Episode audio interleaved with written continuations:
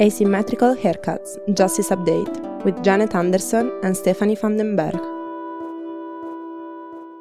Hi, Steph. Hi, Janet.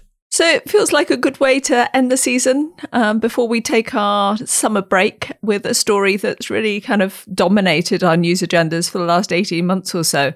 Yeah, it's the issue of aggression. Shortly after Russia full out invaded Ukraine in February last year, the issue of whether and how to create a special tribunal to prosecute the crime of aggression has been uh, one of the things that kept returning in our work.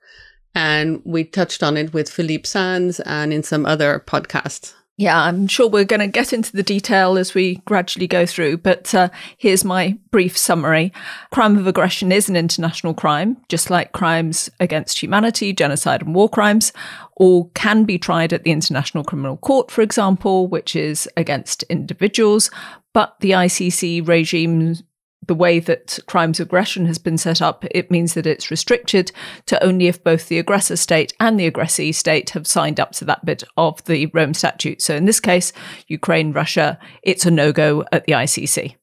Yep. And the crime of aggression, it's good to remember it's very much a leadership crime, meaning that it's centered on those who really take the decisions. And in international law, that has so far been determined to be uh, like a president, a minister of defense, a foreign minister, maybe some high level uh, army officials. Those are the kind of people that you that you're looking at. And the World Court, the International Court of Justice, the highest body of the United Nations doing judicial stuff, has said in a previous case that only an international court could lift the immunity of the president of another country and prosecute them. So, together, a president and foreign minister and the head of government are colloquially known as the potential troika who could be, be put on trial. By an international court. The, the issue here is functional immunity, and so they cannot be tried by non international courts for stuff that they did out of their role as being head of government, president, or the foreign minister but some of the other leadership figures possibly do not have that immunity under international law.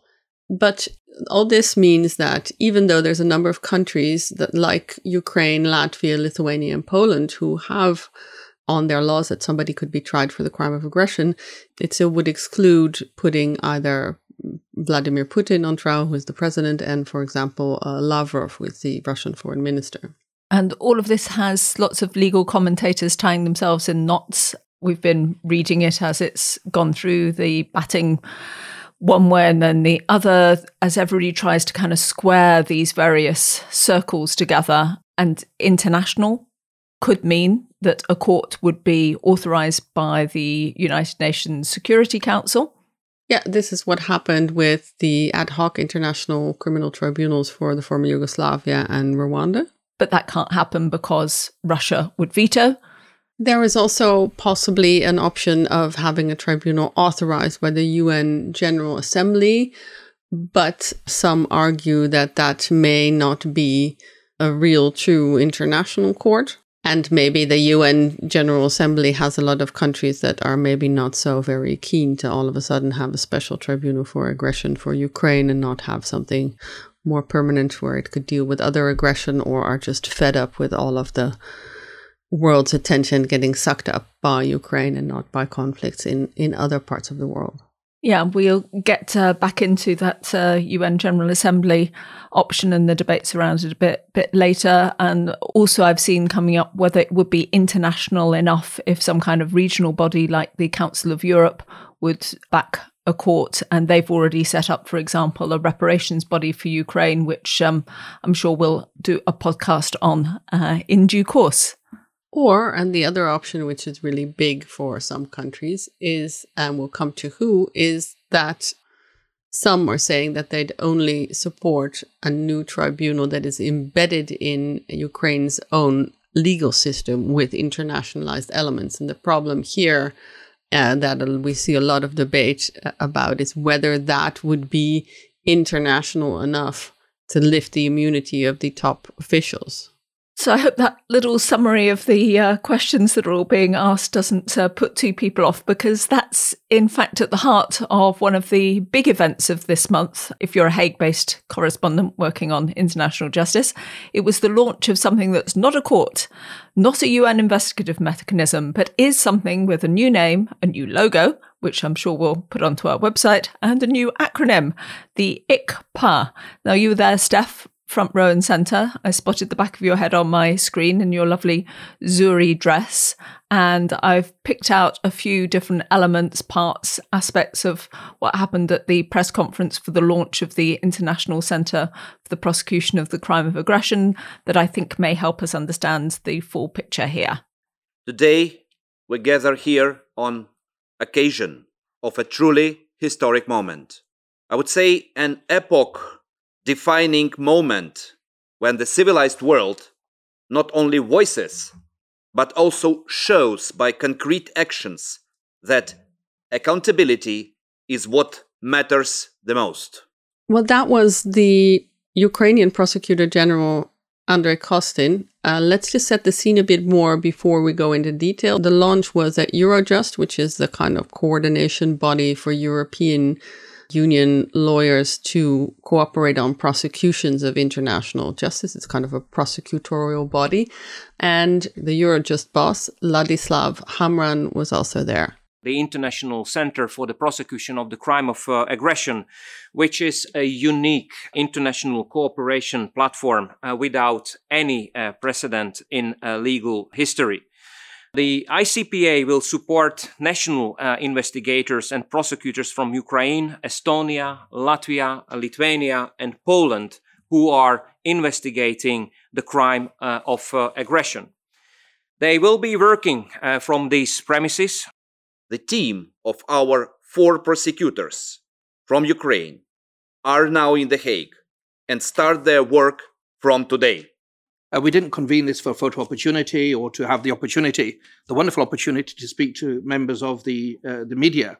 It really is an intent to make sure the law is of increasing relevance around the world and that was uh, the top prosecutor at the International Criminal Court, the last voice you heard there. That's Karim Khan, decrying the idea, God forbid, that this was a media moment. Before him, you heard the Ukraine Prosecutor General again, Kostin confirming his nation's commitment to this. So let's just get back to some of the basics. This is the inner group of national prosecutors plus the ICC, who are all working on the crime of aggression.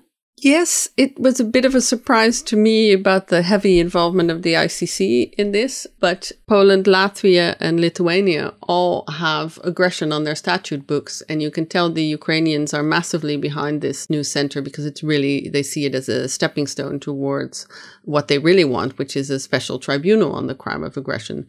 They've already been investigating and they are already part of the joint investigative team, which is looking into war crimes, crimes against humanity and genocide committed in Ukraine.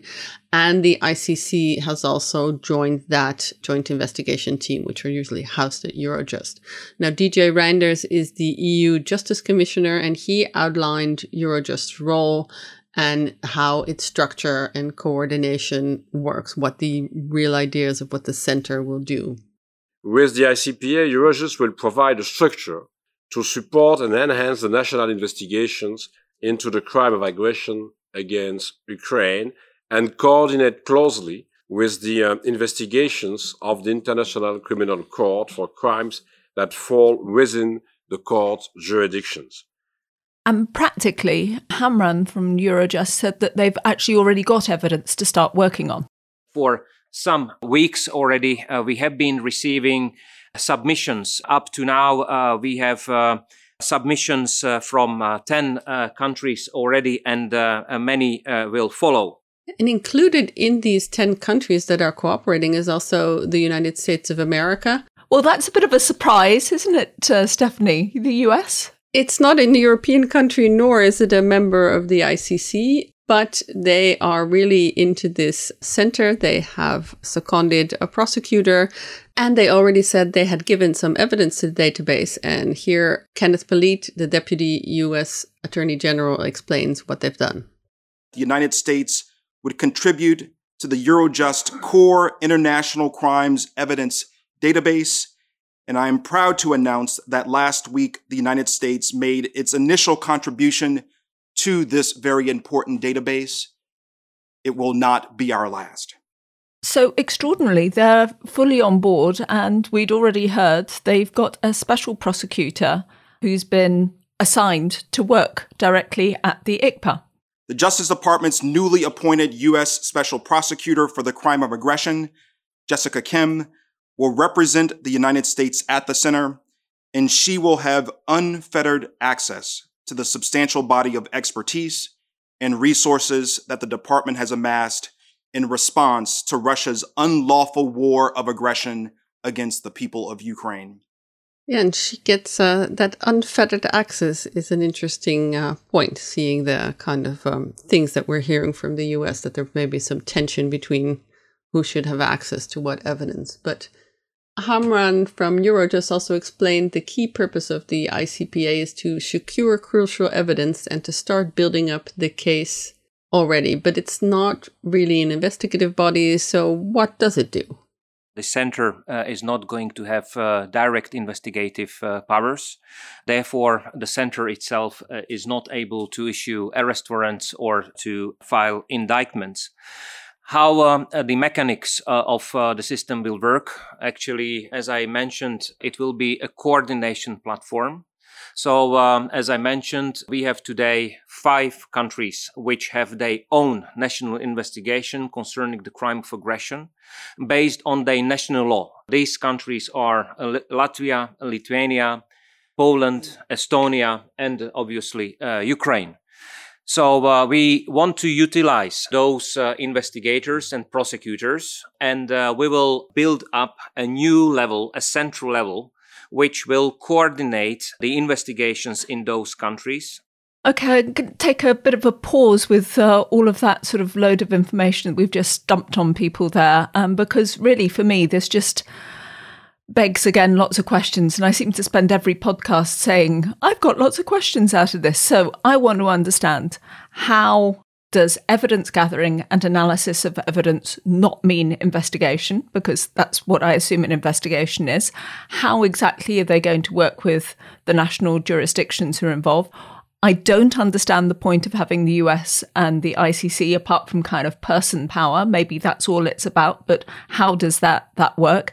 And you know, we're going to have to come back to this, but where, oh, where are we actually going to see this evidence being put to the test in the end? Because they're at the heart of this, at the center of this kind of complicated onion that they've just unpeeled for us, all these different layers. There is no heart. There is no place where this crime is going to be prosecuted. Anyway, sorry. Do you want to comment, Stephanie, on Janet's little rant there? No, I mean, I agree. And that's I think it's it's one of those things where this is the best they could get. They want to have something like, I guess, the Triple IM or some UN investigative body, where the idea was before that they would make kind of oven ready uh, cases that to people to move on to.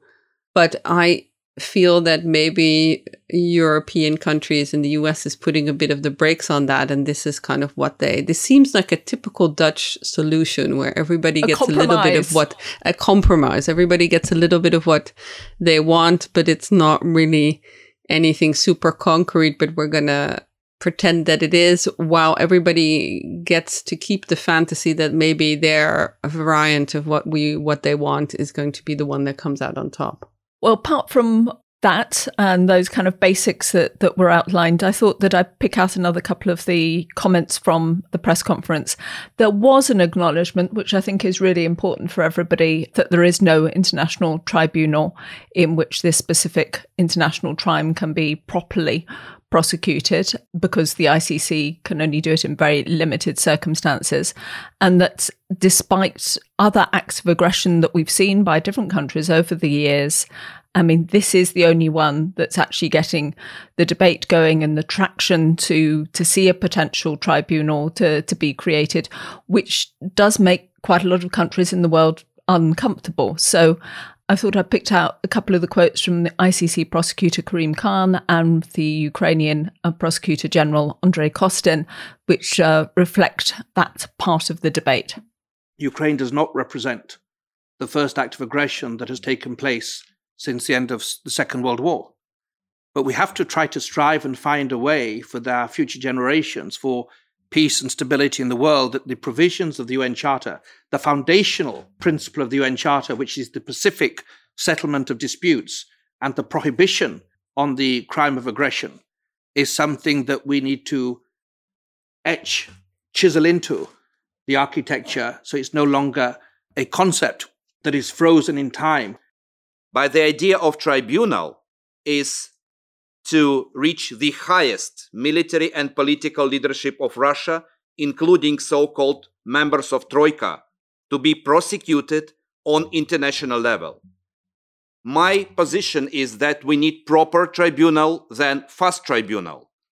We are in a world in which there is a very imperfect application of the law. Instead of wringing our hands and lamenting it, we need to play our part to make it stronger and apply it with more consistency. Being very pragmatic, I believe that one of the tasks of the group of prosecutors and experts who will work starting from today here in The Hague will be not only to exchange evidences, not only to analyze them, but also to build a prosecutorial strategy, how to build the case, and at some stage to prepare drafts of the documents, which could be used then by the tribunal. I hope that this tribunal to prosecute uh, the crime of aggression would be international because the crime of aggression committed by Russia against Ukraine is the crime against global peace and security.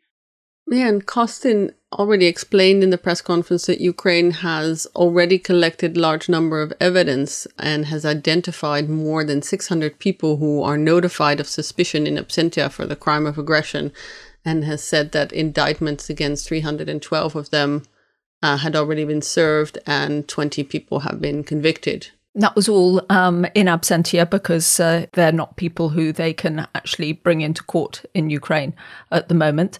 I also spotted, and I'm sure you did as well, Steph, an interesting me- message from Reynders from the EU Justice Commissioner that they, I mean, he meaning the European members of the International Criminal Court, will actually try to change the Rome Statute and will try to beef up in some form the bit of the Rome Statute that is on aggression. Here he is. And I want just to add that for the long run, we have said that many times, the best solution will be to go to the ICC. So it's the reason why in my discussions with the member states, with the Minister of Justice of the member states, I have asked to table uh, an amendment to the Rome Statute to give the competence to the ICC. But I'm not sure that it will be with a possible application now very uh, soon, but we'll see. So what do you think, Steph? Does that have a hope in hell of going through? I mean, there is momentum now, so I think it, I was surprised to hear that they got they went as far as to table a proposal for this. Um, on the other hand, again, I think that this may be a kind of European Union idea of that. Gosh, it's going to be expensive to put up a whole other tribunal. We're all we're already putting so much resources in the ICC. Wouldn't it be lovely if it's all in one place? So maybe we can just try and get this aggression thing folded into to the ICC, which is what Khan kind of had hinted at before. But he seemed a lot more pragmatic at this press conference, where he basically said it's going to take a long time if this is ever going to happen, and let's be pragmatic about the best way to achieve justice for everybody, and we should be involved in this center as well. Yeah, I think pragmatism, you're right, is the order of the day at the moment. Um, just, I know I'm kind of going on about this press conference, but I think it was really significant. There were lots of uh, interesting moments in there. Here's one of them. This is Andrei Kostin responding to a question from a particular journalist about the potential nature of the tribunal. The questioner asked whether a hybrid tribunal, one that's partly Ukrainian, partly international, would actually be the best way forward. Let's forget the word hybrid because there could be no hybrid accountability for real crime. So let's use some other wording. Like what? special tribunal for the crime of aggression. So you hear there, you know, the Ukrainians are absolutely not in for a world where we're talking about the word hybrid anymore. I mean, they are sticking to the word special. And also, I couldn't not play this. This is Steph in her Reuters role being really sneaky, trying to get. I don't know how many questions you tried to get in here. If I count the the question marks there are at least four that you tried to get into into one question. So here's here's Steph in her inimitable role. Stephanie van den Berg from Reuters. I have a question for Mr. Khan about the cooperation uh, with this uh, ICPA. The US has seconded a prosecutor. Can we expect the secondment also of ICC personnel to the center? Will you be sharing all of the evidence you have collected? Will it be a selection?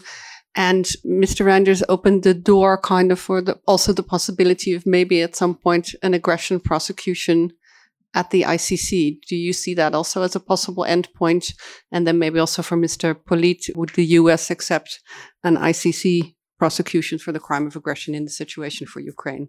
Well, Stephanie, you're, you're, very canny. You asked three questions under the guise of, of, of one to three different people. So um, I, will answer it in the way that I think fit. So Khan went on to do that. I mean, he answered quite um, generally, but after that, you got a second chance, didn't you, to to actually re-ask the question?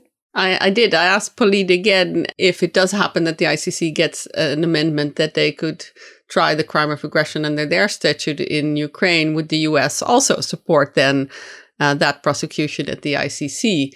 uh, in the same way that they would support an internationalized tribunal. And while I was asking that, I could see Khan kind of leaning over to uh, Reynders saying, I'd like the answer to that as well. And what did Polite have to say uh, to your uh, sharp question? Oh, there was a very uh, diplomatic, uh, we're not at that that junction yet, so I'm not going to say anything about that at this time, uh, which is uh, what I expected. But I I mean, I know I was asking a lot of, of questions of Khan, but he was also quite, everybody was quite willing to talk. So I think that last question spurred on a lot of extra answers where everybody was happy to pile on their comments uh, to it, uh, which got some of the, we used some of the quotes from that question, not so much because they were actually answering my question, which almost never happens in, in press conference, but because they were, they took it as an opportunity to vent their uh, views. Yeah, and one final, final, final bit on this press conference was for me, having looked at the crime of aggression, I really appreciated the way that the head of Eurojust, Ladislav Hamran, actually laid out the real practical difficulty of what the evidence of the crime of aggression is, because it's really specific and it's really not it's not the easiest thing to prove because you need to have linkage evidence showing both who made the orders and how that can be tied to specific events. It's a big thing. First of all, you have to prove the aggression. And this can be done, for example, uh, through evidence of uh, bombardments, uh, blockage of ports, uh, attacks by armed forces on land, uh, sea, and air. Now you see the scope of, of the challenge uh, because you, you know how many different incidents actually happened in, in Ukraine. But um, the evidence concerning bombardments or blockage of ports and, and so on is not enough. Uh, we have to also link all these attacks with certain people who are in the leader leading position, either in the political leadership or military leadership. And this will be another big uh, challenge uh, ahead of us because we have to ensure that, first of all, we have admissible evidence. Secondly, that uh, we have um, all elements of crime properly documented. And then the third one will be that uh, we will evaluate, assess all the evidence, translate those evidence into two languages, and prepare a truly international file for either domestic courts or international courts, whether present or uh, future. What did you make of that, Steph? Anything more you want to comment on? No, I thought that was really interesting, and I also felt that that is a good explanation of what we're really talking about. It it does seem to me that Ukraine has lots and lots of prosecutions for the crime of aggression, where we're all saying it's a leadership crime. So I th- maybe it's Ukraine extending that to I don't know leaders on the provincial level, and Uh, you know, when we were talking about the tribunal of aggression, I think I saw bouncing around on Twitter where people were saying, well, no more. You, you really cannot expect more than a handful of people or maybe two dozen people to be prosecuted for this special tribunal because we really want only the top of the top. And now, if you look at 300 and, and uh, something indictments that's that's quite a lot. So who how where how, yeah it just raises all those questions for us. But i mean if you're still with us in this podcast i just wanted to add a tiny bit onto the end. You were also at a press conference online, I understand, uh, Steph, with Beth Van Schaack, the US war crimes prosecutor, a little bit earlier. I appreciated the, that you shared that uh, back with me and I listened to it and I wanted to pull a few things out for our audience because she does provide some of the more sort of inside baseball analysis of why things are as they are to, to understand how the US has got to the position it has of um, wanting to see an internationalized tribunal. But first of all, there was a bit of a pat on our backs. Beth got a little haircut joke in as she uh, responded to a question from you, Steph. I was just listening to asymmetrical haircuts yesterday while I was driving to a haircut, so appropriately enough. So thank you so much for that shout out, Beth. So just a quick summary, she summarized five different ways to accountability. And I was kind of surprised to start with when I saw that number because I think we've counted up four previously on the show. So her five were the International Criminal Court, national courts, and she highlighted the uh, Atrocity Advisory Group, which is advising uh, Ukraine's national courts. That's supported, I think, by the US and the UK. Then she also had number three was the Joint Investigative Team, which we've just been speaking about, which involves quite a number of different different countries working under the auspices of Eurojust. Number four was kind of a preview that she said because you recorded you recorded this earlier she said there's going to be an international center for the prosecution of aggression which we've just spent the rest of the podcast discussing and fifth was in the US having potential cases there and she said in the Department of Justice they've appointed a former Nazi hunter as counsel to the attorney general on this. She pointed out the new powers that congress has given them in terms of uh, evidence on on Ukraine we are conducting our own potential investigations of cases that might have some kind of a U.S. nexus. And we are benefiting now from new authorities that Congress gave us at the end of last year that have expanded our ability to prosecute war crimes in the United States, even though maybe potentially neither the perpetrator nor the, the victim is a U.S. person. So uh, we now have full present in jurisdiction. We do need to have the perpetrator present in the United States but we can start initiating investigations. Yeah, that was a, a, a, bit of a new one for me to include that in, in, in the accountability effort. I did know that there were some efforts to look at whether there are assets in the US that they could freeze or take, but this seems to be also very much focused on people in the US they could potentially target. And she did answer the specific question I had about why the US is backing the idea of an internationalized tribunal and not going the UN General Assembly route. And she explained that. We do favor an internationalized tribunal that would be deeply embedded within the Ukrainian national system. It has the most firm legal basis. It has the ability to garner broad cross regional support. And it has the ability to be set up quickly, to be nimble, be able to, to be established um, you know, immediately because there's an existing legal framework.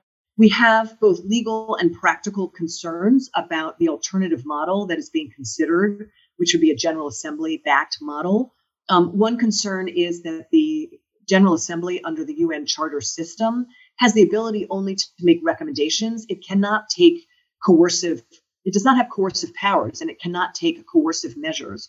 So it would be dependent upon voluntary contributions and cooperation of states. And so it's hard to square that with a criminal process that might be going forward against an individual um, whose state has not um, co- has not consented to this, and an individual who will be entitled to um, challenge the grounds on which he might be taken into custody. Um, and could a could the General Assembly take someone into custody essentially and impose a sentence on that person? She also provided a brief analysis of the international politics around the voting at the General Assembly, and she said she doesn't want to risk it ending up with little backing. The practical concern about being able to garner sufficient votes within the General Assembly. The minute the General Assembly has been asked to do something concrete, such as even kick Russia off the Human Rights Council, there's a precipitous drop in the number of affirmative votes. Likewise, with respect to the establishment of the Register of Claims, that only garnered about 90 votes. And so there's a real concern that if the General Assembly were asked to create and fund a new justice institution, the votes might fall off even further. And we may end up with a situation in which the number of abstentions and no votes exceed the number of yes votes. Okay, uh, that was a bit of a mammoth uh, gallop there through uh, everything that's going on at the moment around potential new tribunals, around the crime of aggression, and uh, now we're going to uh, head off to our summer break. And as it has become our little tradition, our current intern, Jason Smates, has been listening to the back catalogue and has pulled out four episodes he thinks that you might find interesting so that you're not without us during the summer period. And we're going to be back ourselves with some new episodes in September, which we're already planning now. There are already far too many subjects for us to cover, but we're always interested uh, to hear from you what you would like uh, to have on our show. So don't hesitate to uh, to let us know.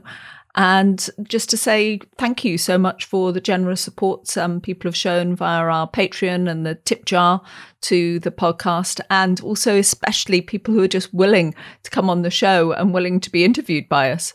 Yeah, we really appreciate our audience and we look forward to um, being on your podcast feed soon again. Bye. Bye.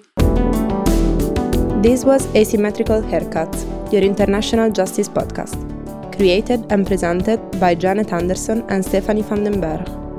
Music is by audionautix.com, and you can find show notes and everything about the podcast on asymmetricalhaircuts.com. This show is available on every major podcast service, so please subscribe, give us a rating, and spread the word.